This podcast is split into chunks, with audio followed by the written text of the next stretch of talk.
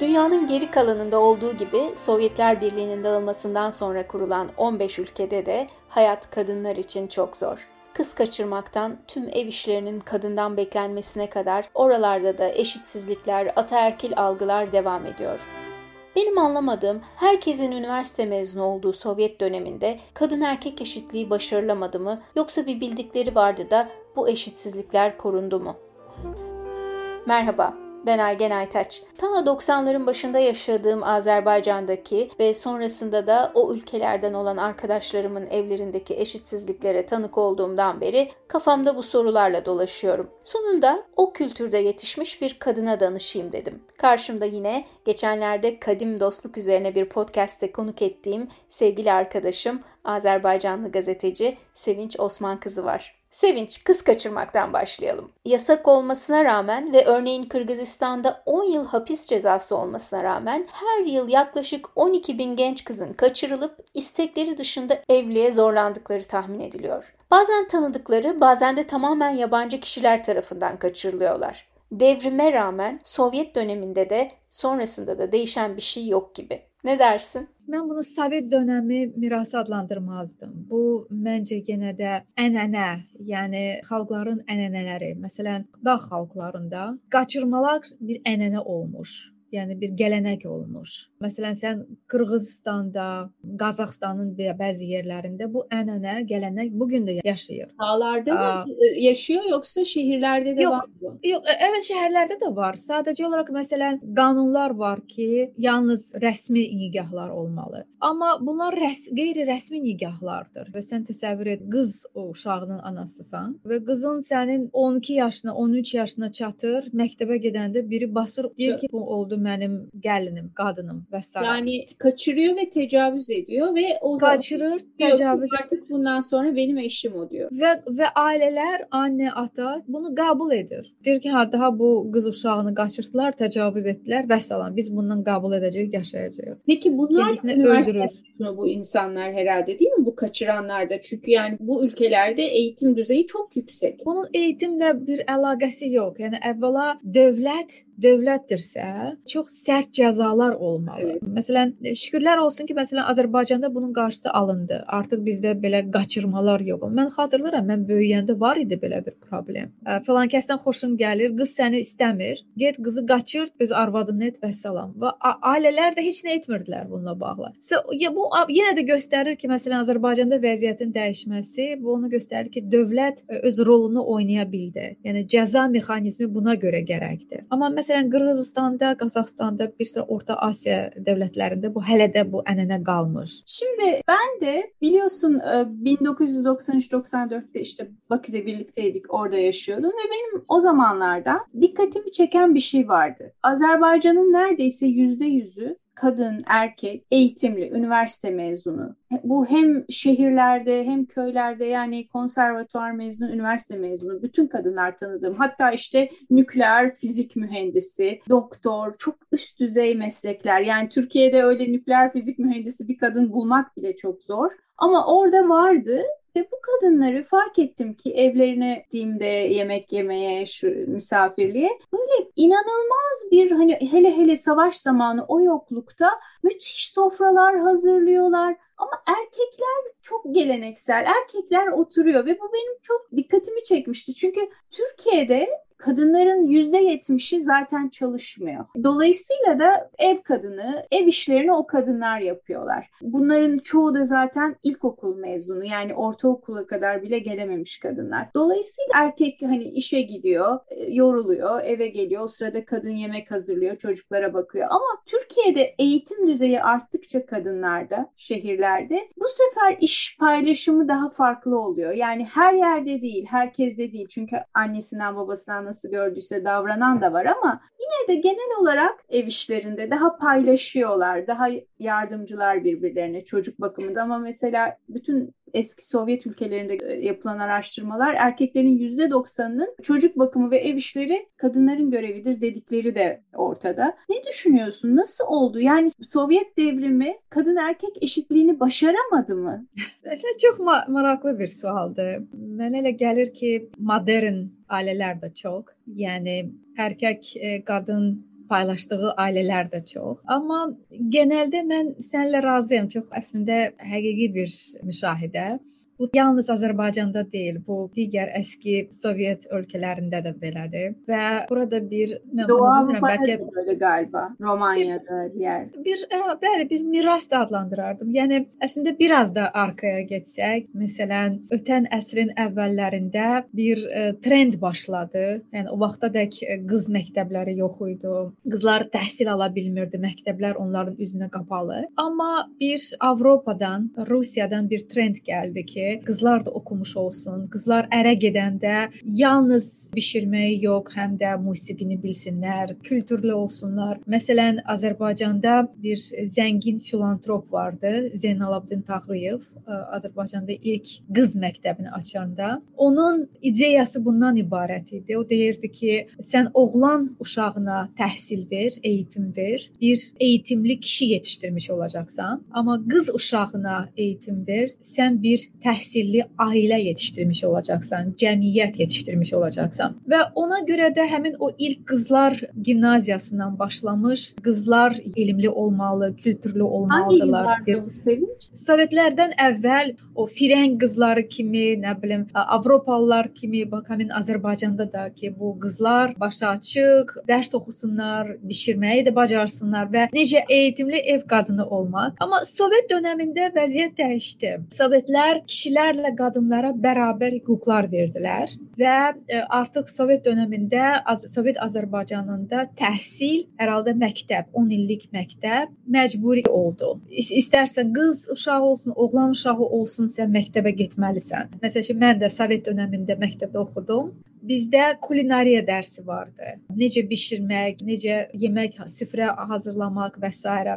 Bu dərs ancaq qızlarda var idi, oğlanlarda yox idi. Oğlanlar usta olmaq öyrənirdilər. Yəni mənə elə gəlir ki, sənin gördüyün müşahidə bu iki təcrübənin mirasın toqquşması. Yəni bir tərəfdən biz nominal olaraq qadınlar, kişilər bərabər oldu, amma digər tərəfdən bu cəmiyyətdə qadınlara baxış ki, qadının yeri mətbəxdir, yaxud mətbəx işləri qadınındır.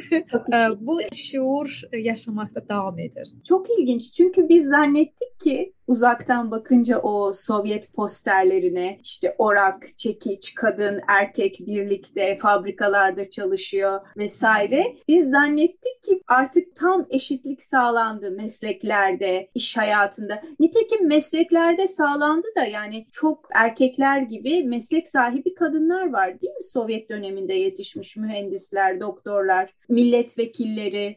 Elbette ki var. Elbette ki arzu olunan qədər deyildir. Heç bu gündə əgər sən baxsan e, Azərbaycan parlamentində qadınların sayı heç zaman 20%-dən çox olmayıb. Öyle mi? Sovet ə, dönemində də olmadı mı? Kvota vardı Sovet dövründə ki, minimum bu qədər olmalı. Ki iş yerinə götürəndə qadınları da götürəcəksən, əlilləri də götürəcəksən, gözü kör olanları götürəcəksən. Yəni daha əzilənləri, daha az təmsil olunanları. Bu gün o kvota yoxdur və e, bəli iş yerlərində çoxlu sayda qadınlar çalışır, amma e, müəyyən həddə qədər qədər, müəyyən baryerə qədər ondan yuxarı artıq getməsi çox zor. Bu gün sən Azərbaycanda baxsan, çox eğitimli qadınlar müxtəlif yerlərdə çalışır, amma məsələn hökumətdə qadın bəlkə 1-2 nəfər olar. Nazir qadın yox, yaxud heç vaxt prezident qadın olmayıb.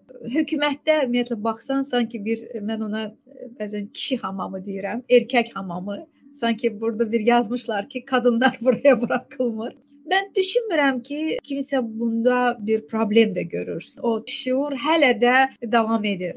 Yəni qadınlar bəli, e, təhsilli, kültürlü, çalışır kişilərlə bərabər, amma kişi dominant bir cəmiyyətik. Erkek dominant. Peki acaba kadınlar da mı girmek istemiyor politikaya? Böyle bir problem de var mı? Mən düşünürəm ki, problem də var. Qadınlara hücumlar gender əsasında olur. Evet, əgər erkək məsələn sevgilisi varsa, bir kənar ilişkisi varsa, kişinin başına iş gələr deyirlər. Amma əgər ə, qadının məsəl üçün bir sevgisi yaxud kiməsə bir mesajı, bir bir videosu falan çıxarsa, hədəf ola bilirsən gender əsasında hücumlara. Kimsə öz qızının yaxud ə, həyat yoldaşının, xanımının bu sahədə olmasını istər. Yəni bunun da əhəmiyyəti var. Həm kolay deyil, həm zor qadının siyasətə gəlməsi, etiraf edəlim. Yəni bütün bu illər ərzində Azərbaycanda barmaqla sayılası qədər qadın siyasətçi oldu. Dövlət bunları həvəsləndirməli. Məsələn, Azərbaycanda qız uşağının annəsisənsə, babasısansa, deyə bilməyəcəksən ki, bax qızım, sən bir gün bu ölkənin cümhurbaşqanı ola bilərsən. Sən bir gün bu ölkədə nazir ola bilirsən. O bərabər hüquqlu yalnız dildə. Bax məsələn, sən bir Norveçdə doğ, nə bilim, bir ə, e, Almaniyada doğ, yaxud Azərbaycan və Türkiyədə doğ. Mən düşünmürəm ki, Norveçli ona mütləq o çocuğuna uşaqla sözləri deyir. Amma bax, sən Norveçdə müdafiə naziri də ola bilirsən, qadın ola. Kamyon şoförü də prezident də, baş nazir də ola bilirsən qadın ola-ola. Ona görə bu kəlmələrə ehtiyac yox. Ona görə mənim inandığım əsas dəyişiklik, əgər bu gerçəkdə baş verirsə, o zaman heç bir təbliğata, propagandaya ehtiyac yox. Amma bu yoxdursa, əgər Azərbaycanda bir nəfər qadın nazir yoxsa, Azərbaycanda qadınlar parlamentə düşə bilmirsə, əgər bir qadın jurnalistə qadın olduğu üçün gender əsasında hücumlar edilirsə, belə olan ölkədə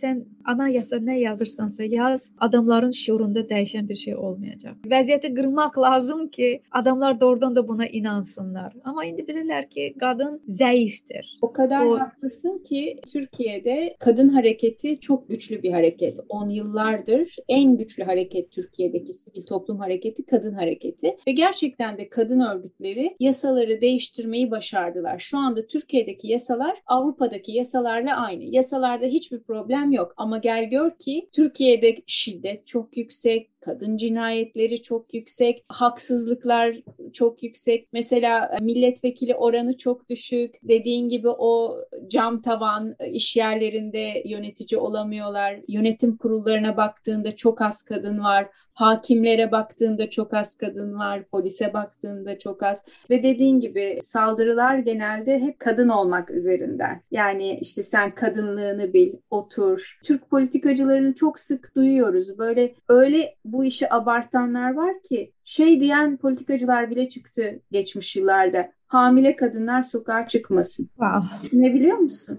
Yani ya da kadınlar çok sesli gülmesin. Yakışmıyor.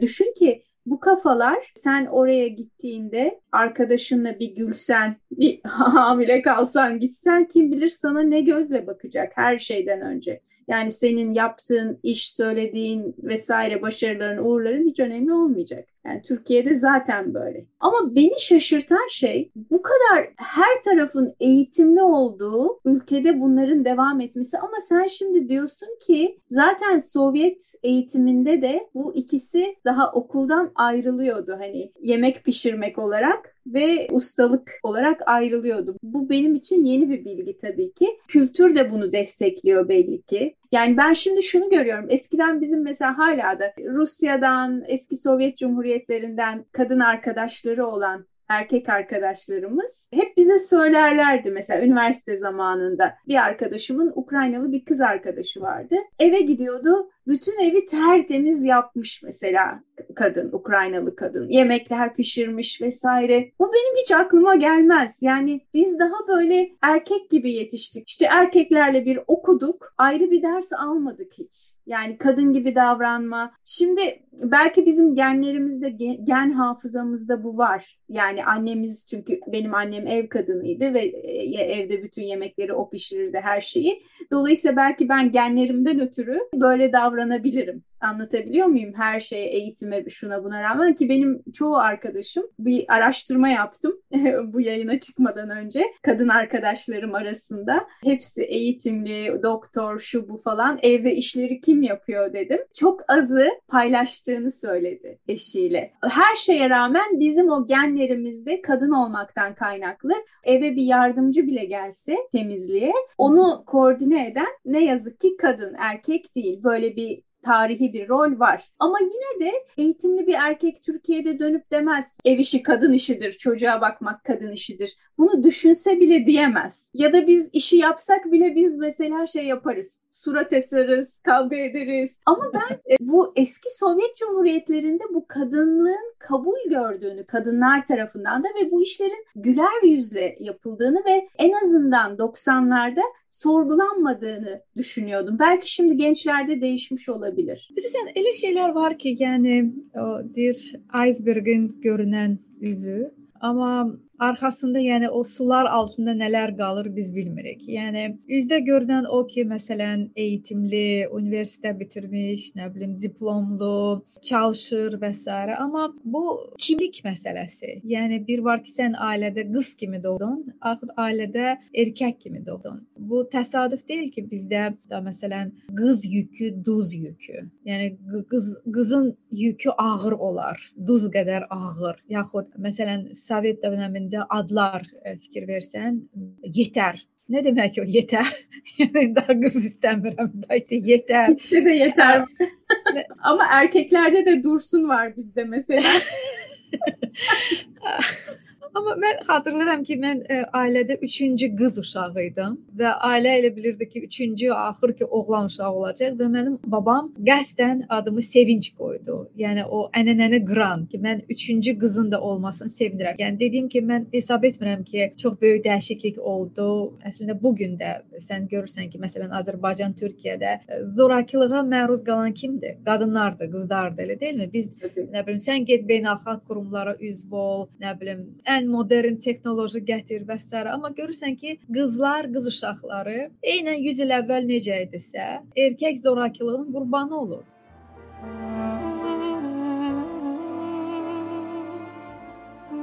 açığı təhsillə çox böyük əlaqəsi olduğunu da düşünmürəm. Yəni bu evet bu cəhalət məsələsi, yəni qaranlıq cəhalət ki, 100 il əvvəl belədi, şimdi indi belə davam edəcək. Amma hələ də o Me Too kampaniyası var idi. Əslində hər kəs report etsə başına gələnləri, biz dəhşətə gələrik ki, ən kültürlü, həmin o cahil olmayan, nə bilim, müasir, modern ailələrdə də nələr olur.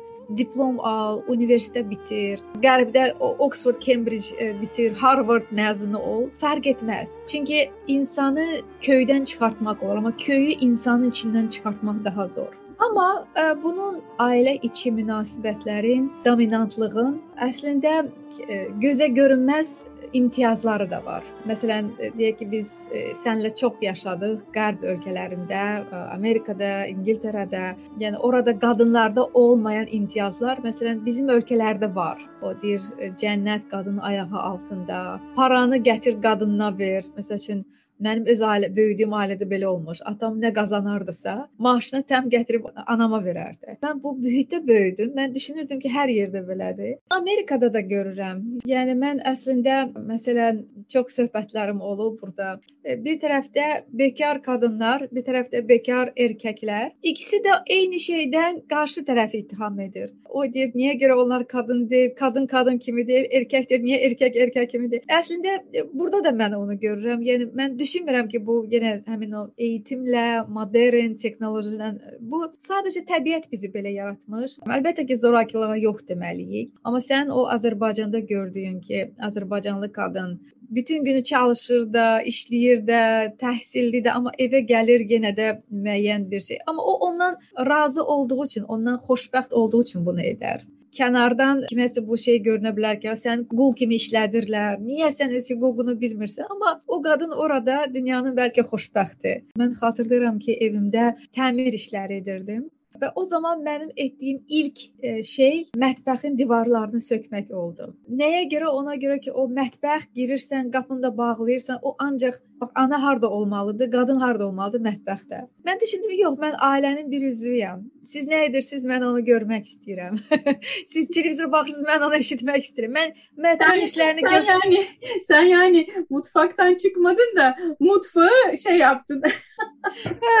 Gətirdim düz evin ortasına. Həqiqətən siz nə edəcəksiniz, mən də onu edəcəm. Yəni bilirsən, əslində yəni bu hamı da hətta anam dəhşətə gəlirdi ki, mətbəxin divarları olar. Bu bizim artıq içimizdə oturmuş. Yəni dediyim kimi insanı köydən çıxarmaq olur, köyü insandan çıxarmaq olmur. Ben mesela benzer bir şeyi Almanya'da da gördüm. Yani çok sanayi ülkesi ama orada da kendi çevremden gördüğüm kadarıyla Alman kadın arkadaşlarımdan onlar da iş sahibi aynen Azerbaycan'da olduğu gibi çalışıyorlar. Eşleriyle aynı zamanda işten geliyorlar ama çocuklara bakan onlar, çocukları yediren, içiren onlar, çatıyı da tamir eden kadınlar orada daha da ilginç. Geleneklerin sürmesine şaşırmıyorum ülkelerin büyük bölümünde. Benim şaşırdığım eski Sovyetlerde bunların sürmesi. Acaba diyorum ki bu özellikle mi böyle oldu? Aile kurumunu korumanın yolu bu muydu acaba? Yani her şey devrime tabi ama bu böyle korunmuş. Bana bu çok enteresan geliyor. Və mənə elə gəlir ki, qorunacaq da.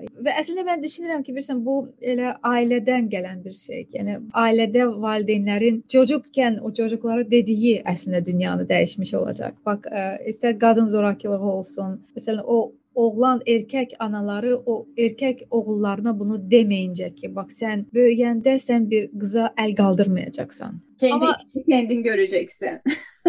Bəli, özün işi də özün görəcəksən. Yəni bu annelər bunu deməyincə, babalar bunu deməyincə mən düşünürəm vəziyyət dəyişməyəcək. Amma bəzən biz nə görürük? Annelər özü döyülür əri tərəfindən, amma özü sabah qaynana olur, kendi başına gələni gəlinin başına gətirir. Çox olur həyatda belə bir şey. Ona görə də ailədə sən bunu görməlisən. Sənə kim sənin qulağın doldurmalı bununla. Mən əslində iki oğlum var, onlara bunu dönə-dönə dedim. Çünki mənim üçün bu prinsipial bir məsələ. Bax, dönə-dönə imkan olanda mən deyirəm, sən heç vaxt qıza sevdiyinə əl qaldırmayacaqsan. E, İngiliscədə deyirəm, Azərbaycanca deyirəm, annelərlə erkək uşaqlar arasında münasibətlər çox vacib. Yəni harmoniyanın olması və eyni zamanda izah etmək ki, sən güclüsən, amma güclü olduğun üçün zəifi döyməyəcəksən. Çünki təbiət bizi zəif yaratmış. Bu reallıq. Amma sən böyük, içdən böyük olmalısan ki, düşünəsən ki, o mənim kimi bərabər. Çünki nədir bərabər olmaq? Biz heç zaman bərabər olmayacağıq Agən. Qadınlar, kişilər. Bu bir mif, bu bir yalan, bu bir gerçək olmayan bir şey. Bu böyüklük içdən gələn böyüklük. Və mən düşünürəm ki, bunun kökü ailədəndir və ilk annədən. Bak dedim ya arkadaşlarıma sordum çevremdeki bütün bu kadınlara evde nasıl iş bölümü vesaire. Bazısı işte eşiyle birlikte yapıyor. Bazısı kendi yapmayı tercih ediyor. Daha pratik oluyor çünkü eşinin beceremediğini düşünüyor. Ama hepsinin birleştiği fikir şuydu ki biz çocuklarımızı farklı yetiştiriyoruz. Oğlan da çalışıyor, kız da çalışıyor. Mesela hem oğlu hem kızı olanlar sofrayı ikisine de toplattırıyor, ikisine de hazırlattırıyor. Yani ne olursa kendilerinden farklı yetiştirmeye çalışıyorlar. Yani bizim kuşağımız Daha genç- iyi. Evet ve bu da çok güzel bir şey aslında. Yani gerçekten demek ki ümit var. Evet, evet. Hər yeni nəsil əvvəlkindən daha iyi olmalı və də buna can atmalı. Bu vacib. Həqiqətən. Çok haklısın. Çok teşekkürler Sevinç'ciğim. Mən sənə təşəkkür edirəm.